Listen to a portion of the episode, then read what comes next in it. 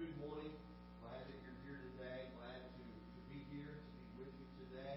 Um, thank you for your prayers uh, this week. The um, loss of my father and our travels and his funeral, and uh, God has, has blessed us in that, and we all are, uh, all of our family returned home safely, uh, and we are, are indeed thankful for that. Um, Mick, you and I are in agreement so just so you always know, um, I believe communion is the most important part of our service too. That we have an opportunity to commune with our Lord in a way that is unique to anything else in life. And uh, so when we remember the sacrifice of His Son and His body and His blood that paid a price for us, um, that is the most critical thing that we can do in all of our spiritual journey. So uh, you and I are always in agreement on that, brother. So don't ever feel like you're sliding me because I know I'm just here to help. I'm just here to help, brother. So I want to talk to you today for just a few moments about God's timing is perfect. God's timing is perfect. It may not always seem that way. And we may struggle with God's timing not being our timing. God not doing thing in the time frame that we want things done or we expect things done or we envision things happening. But God's timing is always perfect. And we may not understand it, we may not comprehend or, or even at times agree with it. But the fact of the matter is, God's timing is always perfect. There's a story, an event in the, the life of the nation of Israel in uh, 1 Samuel chapter 11 that teaches us some valuable lessons about God's timing and the perfectness of that timing in their life, and that translates into our lives today as well. 1 Samuel chapter 11, and we're going to begin reading today in the very first verse. Now, Nahash the Ammonite came up to besiege Jabesh Gilead, and all the men of Jabesh said to Nahash, Make a covenant with us, and we will serve you. Okay? Let's, let's pause right there, verse 1, for just a moment. Let's get a, a vision of what is going on. Jabesh is a part of the nation of Israel. And, uh, and they are, are there as a group or as a, a part of the nation of Israel, but they are separate. They're not all together. And, and so Nahash has come up, the king of the Ammonites has come up against them. And basically, they are in, encircled with the enemy. And, and so Nahash says, Nahash says to them, you know, we're going to, to take you. you. They're under siege, right? And so they come out and say this, hey, I tell you what, let's make a covenant together and we'll be your slaves. So our, our part of the bargaining chip is that we will become slaves to you. Now, what's the covenant we're going to make? What's the agreement that we can come to? Well, what they're asking is, don't kill us. Let us live. And if you let us live, we'll be your servants. We will serve you as your slaves if you'll just let us live.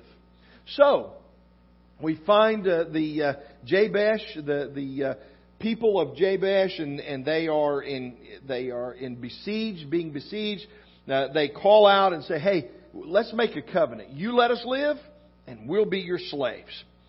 But Nahash, the Ammonite, said to them, "I will make it with you on this condition." Okay, so so here it comes. Bargaining, right? We're back and forth. So yeah, I'll make a covenant with you. I'll let you live. But here is the condition of that. That I will gouge out the right eye of every one of you. Thus I will make it a reproach on all of Israel. So what I do to you reflects on the entire nation of Israel and your God, okay, who's over the nation of Israel. And so this is what my my condition is to let you live and, and for you to become our slave is that I'm going to gouge out the right eye of every one of you. So you're going to be blinded in one eye. The elders of Jabesh said to him, Let us alone for seven days. In other words, let us think about this. You know, you've offered a, a, back and forth here, and this is what you're giving us. Let us think about this for seven days. That we may send messengers throughout the territory of Israel. Then, if there is no one to deliver us, we will come out to you.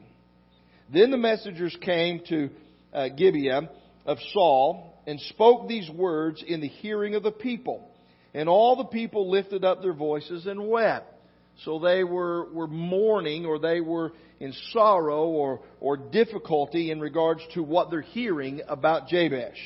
Now, behold, Saul was coming from the field behind the oxen, and he said, What is the matter with the people that they weep? So they related to him the words of the men of Jabesh. Then the Spirit of God came upon Saul mightily when he heard these words, and he became very angry. And he took a yoke of oxen and cut them in pieces. Now, you've heard a lot about motivational speeches. This guy is sending some motivation, all right? Listen to what he says. He cut them into pieces. And he said, um, and sent them throughout the territory of Israel. So to all of the other people of Israel, by the hand of messengers, saying, Whoever does not come out after Saul and after Samuel, so shall it be done to his oxen. Then the dread of the Lord fell upon the people, and they came out as one man.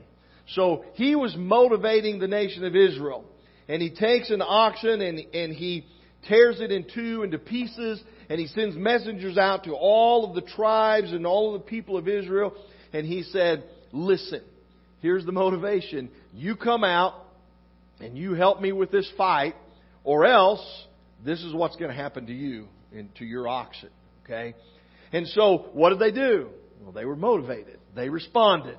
And it said they came out all together as one man. I mean, they were unified in this battle. There was unity and harmony and about, about what they were going to do. So picking up in verse 8, he numbered them in Bezek, and the sons of Israel were 300,000, and the men of Judah 30,000. And they said, sent, um, said to the messengers who had come, Thus you shall say to the men of Jabesh Gilead, Tomorrow, by the time the sun is hot, you shall have deliverance. So the messengers went and told the men of Jabesh, and they were glad. Well, that's kind of an understatement, isn't it? Think about that. Hey, listen, here's the message. The nation of Israel is coming to your aid, and they are going to rescue you by the time the sun is hot, and so that's the peak of the day, so noon, noonday sun. And so by the time that happens, they're going to deliver you. They're coming to save you. And it says they were glad. Man, can you imagine when they, hey, we're not going to have to lose our right eye. we're not going to have to be slaves. We're not going to have to surrender to any of this stuff because somebody's coming to save us. Somebody's coming to rescue us. And they were not just glad, they were excited. They were ecstatic about what was going to happen. Then the men of Jabesh said, Tomorrow we will come out to you and you may do to us whatever seems good to you. We'll talk about that in a moment. And it happened the next morning that Saul put the people in three companies. And they came into the midst of the camp at the morning watch and struck down the Ammonites until the heat of the day. And it came about that those who survived were scattered so that no two of them were left together. I mean, they dispersed. Then the people said to Samuel, who is he that said, Shall Saul reign over us? Bring the men that we may put them to death. But Saul said, Not a man shall be put to death this day. For today the Lord has accomplished deliverance in Israel.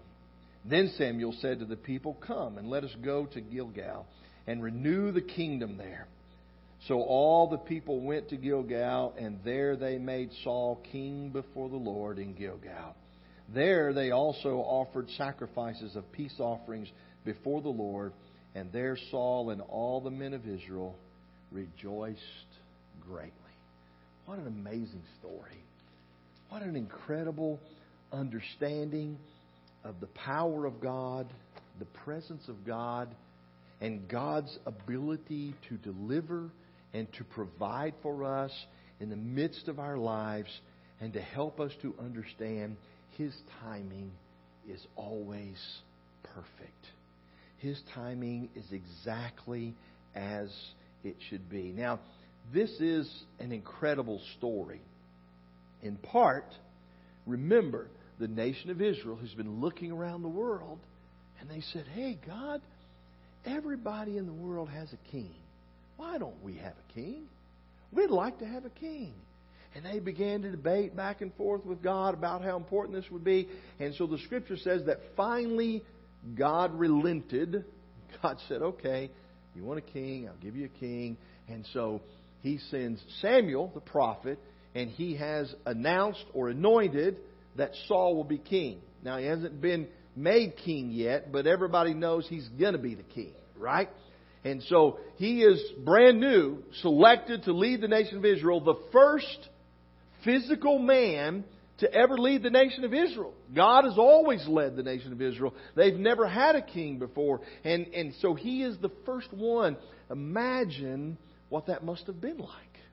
Imagine the feeling and, and the omness of, of, of the idea that God has always led the nation of Israel. Now they've cried out for a king, and God has selected me to be that king, and I'm the first person to ever do this. How's this going to go? How are the people going to respond to a physical human king when God has always been their leader? And God has led them through some incredible things. How are they going to respond to me being their king? And so all of these things are going on, and uh, and so we we see that that God prepares His people, and His timing to save His people is always perfect. Romans chapter 5 and verse 6 says this You see, at just the right time, when we were still powerless, Christ died for the ungodly. Just the right time. God's timing is always perfect. And He knows that we need saved. He knows that we need rescued. He knows that we need help. And His timing is always perfect. Just the right time. When we were still powerless, we had no power, Christ died for the ungodly. There are four quick things that I want us to see this morning about the perfect timing of God. The first one is this is when you feel the pressure, God will provide help. I want you to think about these people at Jabesh. They were under a tremendous amount of pressure. They were, as we would say, between a rock and a hard place.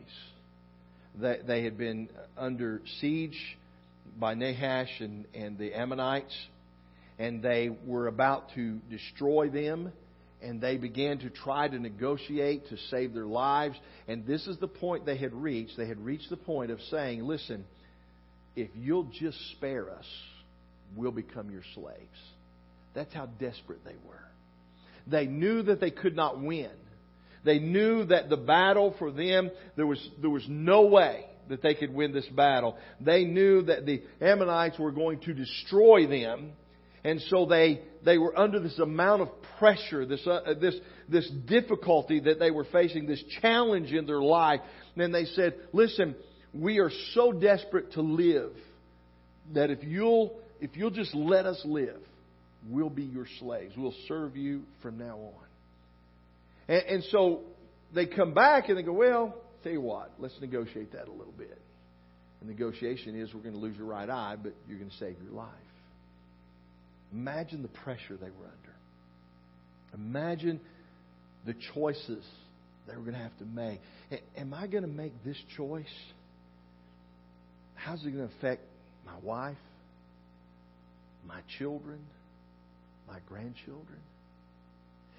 Am I going to make this choice and, and choose to live and have my wife and my children and my grandchildren, have them live as one eyed slaves the rest of their lives? Is that the choice I'm going to make? Or am I going to say no? And the fact that, that all of our lives would end and it would be over. They were at a difficult point in life. And they had choices to make. And they needed help. And what I want you to see in that is, is there are often times when we come to difficult points in life. And there are choices that we have to make. And those decisions sometimes do not just impact us, they will impact others. Those decisions are not just for a moment, but they can be for a lifetime. And when we're facing that kind of pressure, when we're facing those kind of challenges and those kind of difficulties and those types of hard decisions in life, what I want us to learn from this text today is God will always provide. God will always provide in His timing. And they didn't know that. They didn't see that. They didn't understand that at this point. But they would learn that God would provide an answer, and He'll do the same for you and I. He will always provide an answer. He will always provide a way for us to see through the difficulties and the challenges that we're facing in life if we will, and that's the next thing that, that we have to do, and that's number two I want us to learn today. When we feel the pressure, we must ask God for help. When we feel the pressure, we must ask God for help. So, so they said to Nahash, hey, listen, give us seven days. And they sent out messengers to the nation of Israel and they said, What? Help. It was an SOS signal, right? We need help. We need somebody to rescue us. We are facing this difficult thing in life, this incredible decision that we have to make that is not just going to impact today or tomorrow, next week, next month. It's going to impact us the rest of our lives, if we have a life. So the decision is, do I live the rest of my life as a, as a one-eyed slave, or do I just let them kill me and my life be over and it be done with? That's what we're facing. We need help. Ever felt like that in your life? that you're facing this impossible decision and, and neither one is really a good choice and you don't know what to do and all we have to do is, is ask God. Just call out to Him. God, I'm facing this monumental thing and I need help. I can't deal with this on my own. I can't do this on my own. I need your help. And so they sent out a message and said, Is there anybody who will help us? Anybody who can come alongside and help us deal with this problem. And, and so, what I want to encourage you is oftentimes in life, we'll hear people say things like this Well, I've tried everything else and it didn't work. I might as well pray. I've done everything else I can, nothing else. I guess I'm just going to have to turn it over to the Lord.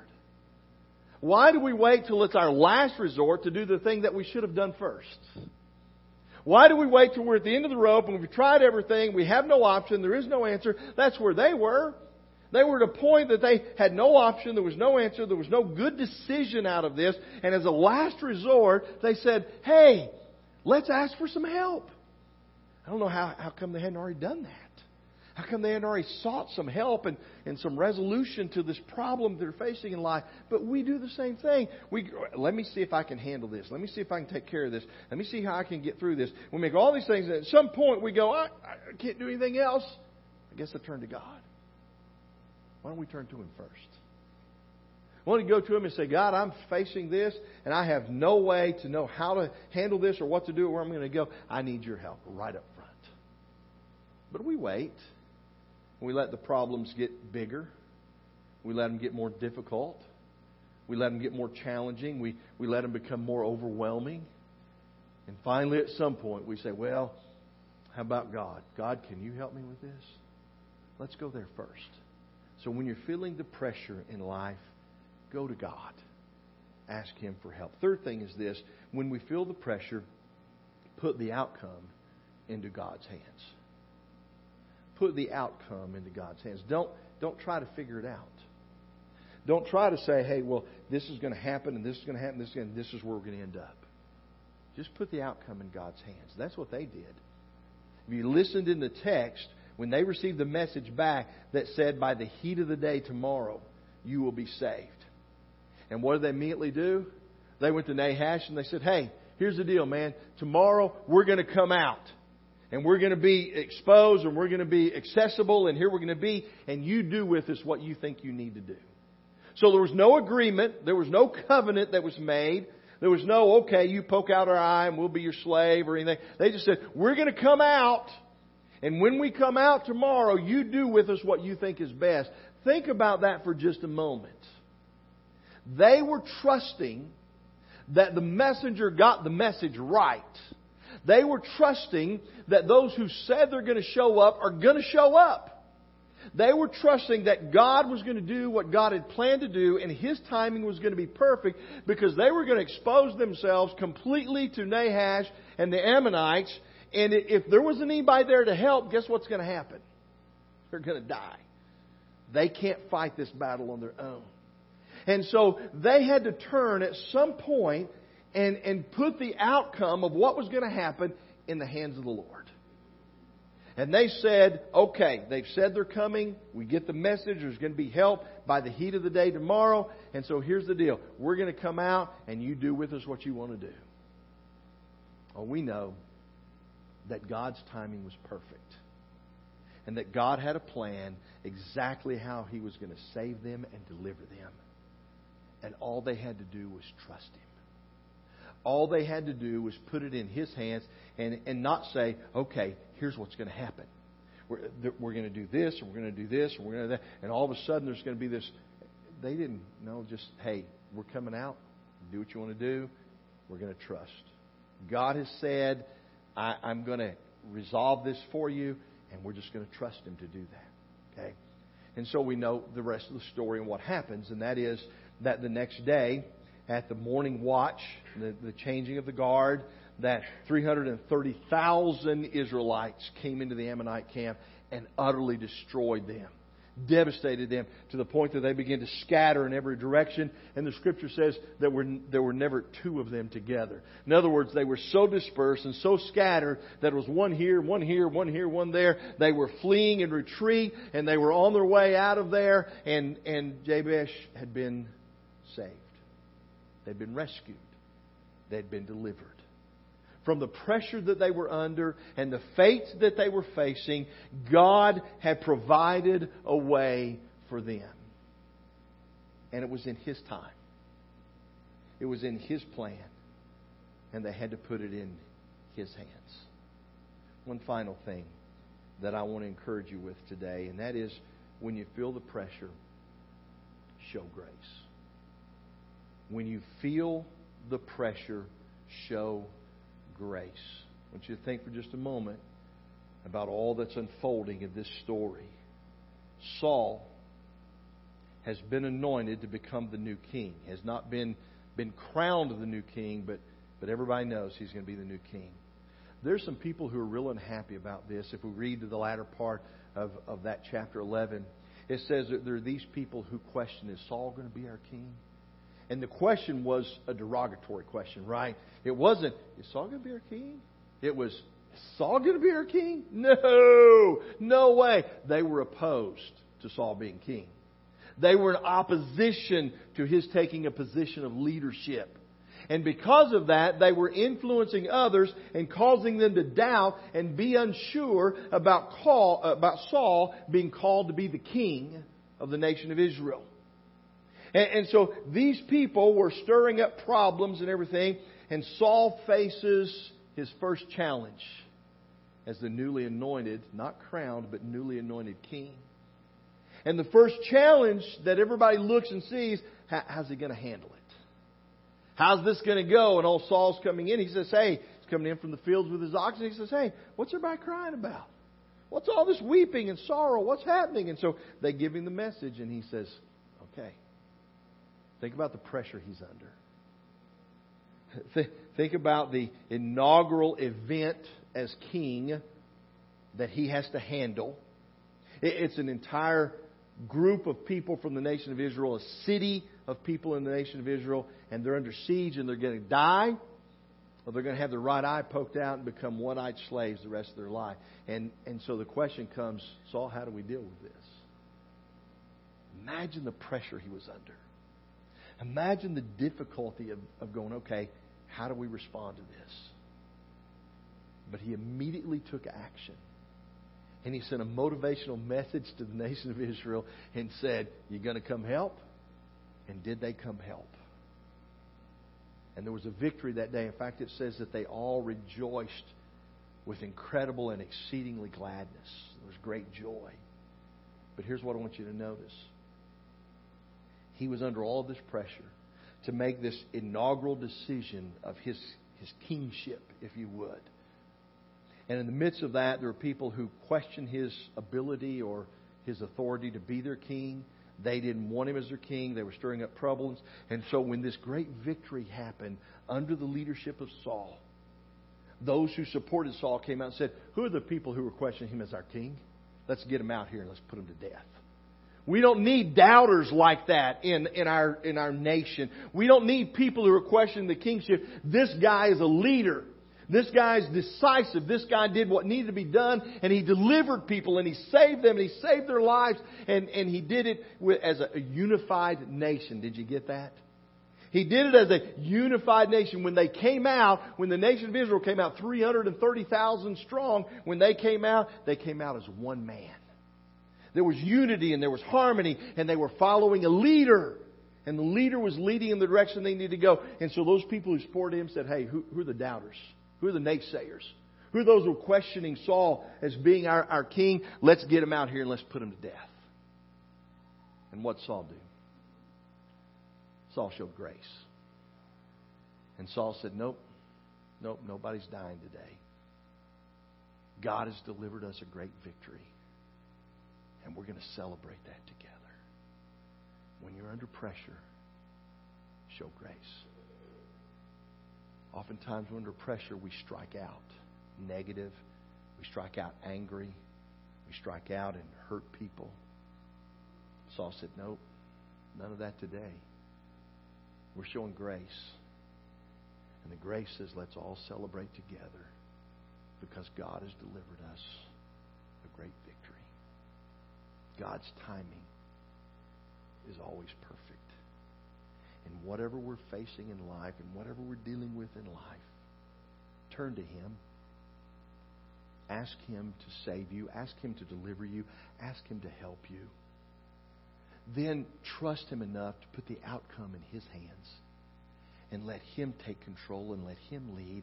And in the midst of it, even if there are those naysayers, even if those are the, those opponents, show grace, show mercy, show that God is in control, not me, not that person, not anyone else. God is in control. And when we trust Him with that, he says, My timing will always be perfect. Isaiah chapter 55, verses 8 and 9 says this For my thoughts are not your thoughts, neither are my ways, neither are your ways my ways, declares the Lord. As the heavens are higher than the earth, so my ways are higher than your ways, and my thoughts than your thoughts. His timing may not always, we may not always understand it, we may not always agree with it, but His timing is always.